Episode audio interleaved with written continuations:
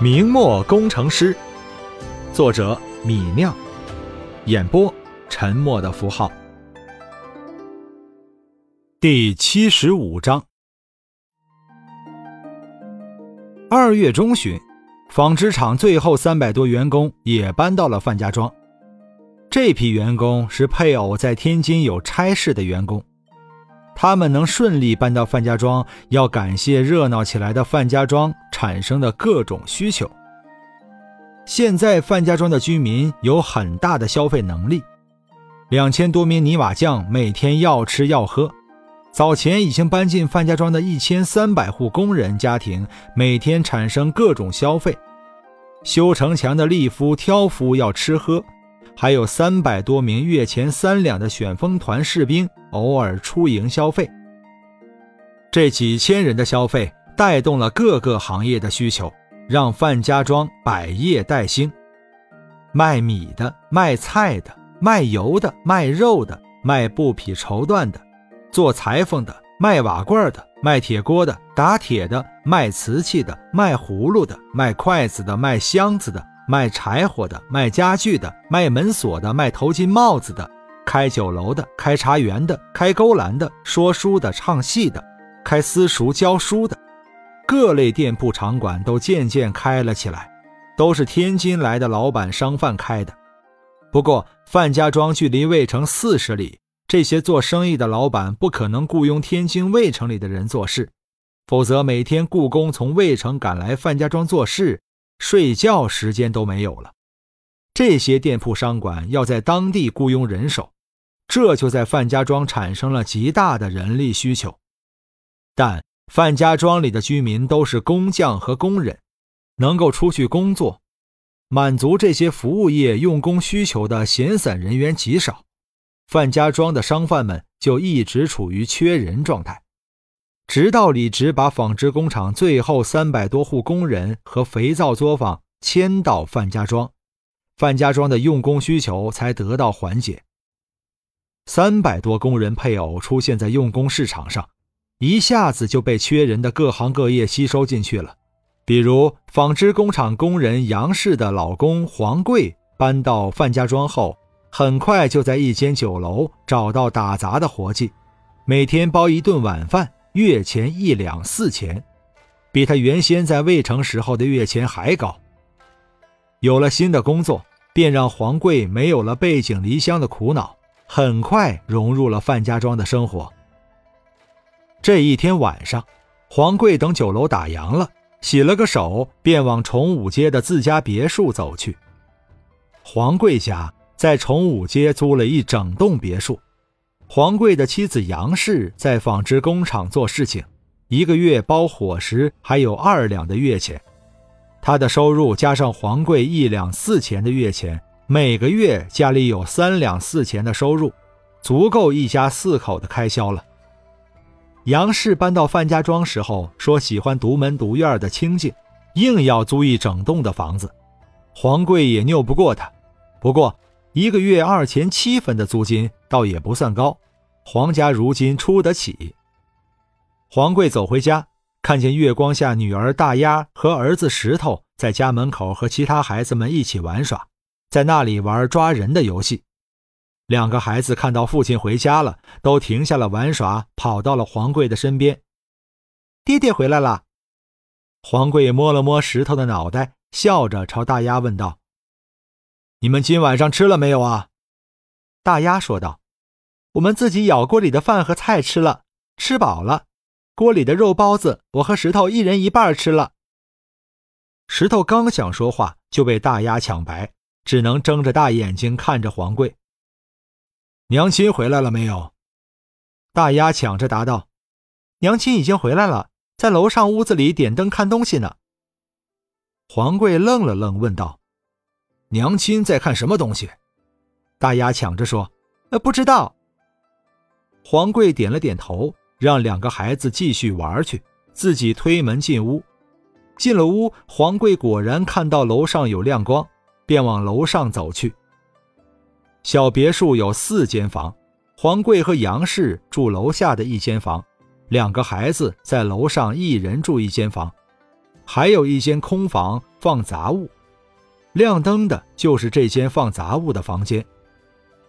黄贵走到房间门口，看到杨氏一脸的欢喜，在那里喜滋滋地看着一张不知道什么东西的纸。桐油灯前，二十六岁的杨氏被油灯的光线照得一身金黄色，倒显得十分漂亮，让黄贵看得痴了。妻子和自己结婚前也是个美人，这些年和自己一起吃苦了。黄贵心里想到。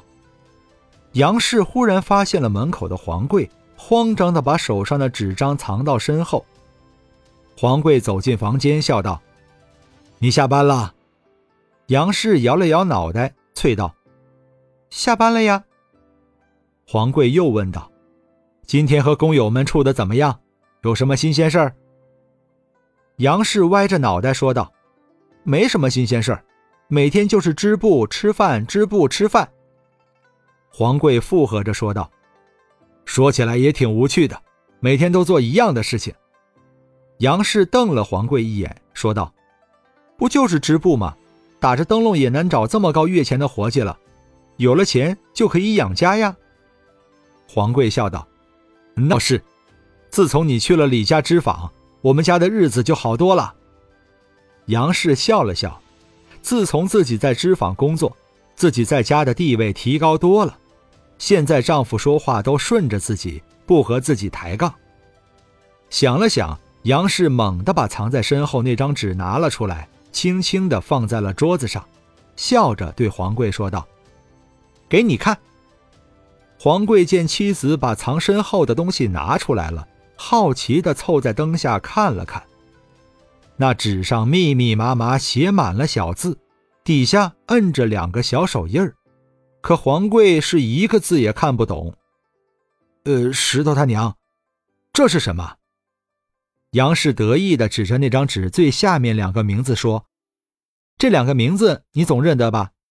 这是你的名字黄贵，这是我的名字杨秀娘。”黄贵点了点头，说道：“嗯，这两个名字我认得。”杨氏得意地挺起了胸脯，大声说道：“这是地契，我们家房子的地契。”黄贵愣了愣，终于明白过来了。他想了半天，吞了口口水，无奈地说道：“你还是不听我的，买了这栋房子。”杨氏一下子收起了得意，畏缩地看了一眼丈夫。娜娜说道：“我不听你的，买房子，你不要我啦。”黄贵无奈的说道：“我怎么会不要你？”杨氏听了这话，又笑了起来，大声说道：“那就行，你看，我们家有自己的房子了，这栋漂亮的别墅如今是我们家的了，多开心的事情啊！”黄贵娜娜说道：“不是和你说别买吗？买不如租。”杨氏却不听，摇头说道：“租这房子每个月要花二两七分银子，租十五年，东家就收回造房成本了。到时候我们每个月还是要付租金。买房子就不同了，和东家借五十两银子买这房子，再借五两买下东家布置的家具，算四厘的利息。每个月东家从我月钱里扣除四钱三分银子，扣十五年，借款就还清了。”房子就全是我们的了，到时候住房子就不用付钱了。黄贵，你说，每个月多花一钱六分银子就能有自己的房子了，世界上哪有这么划算的事情？这么好的事情不买，不是傻子吗？黄贵坐在床上没有说话，杨氏不满地追问一句：“黄贵，你说我说的是不是？”黄贵有些恼怒地说道。你前几天硬要说租一套别墅的时候，就打定主意买这房子了，是不是？杨氏有些慌张，看了看丈夫的脸色，没有说话。想了想，黄贵气愤说道：“这每个月花四千银子，要是我们再生一个，家里的钱不够怎么办？”杨氏听到丈夫这句话，才舒了口气，大声说道：“当家的够的，钱够的。”除去每个月还东家的钱，我们家每月还有二两九钱七分银子，即便是再添一口人也够花了。大不了我们节约些，少做几套新衣。要是用钱紧张，我们就把一间不用的房间租出去，一个月还能多七分银子。再说，这房子这么大，以后石头成亲，我们就不用为他买房子了。听到杨氏愿意为自己再生一个，黄贵脸色才好看一些。听到杨氏说以后石头成亲的事情，黄贵渐渐想明白了，收起了恼怒的脸。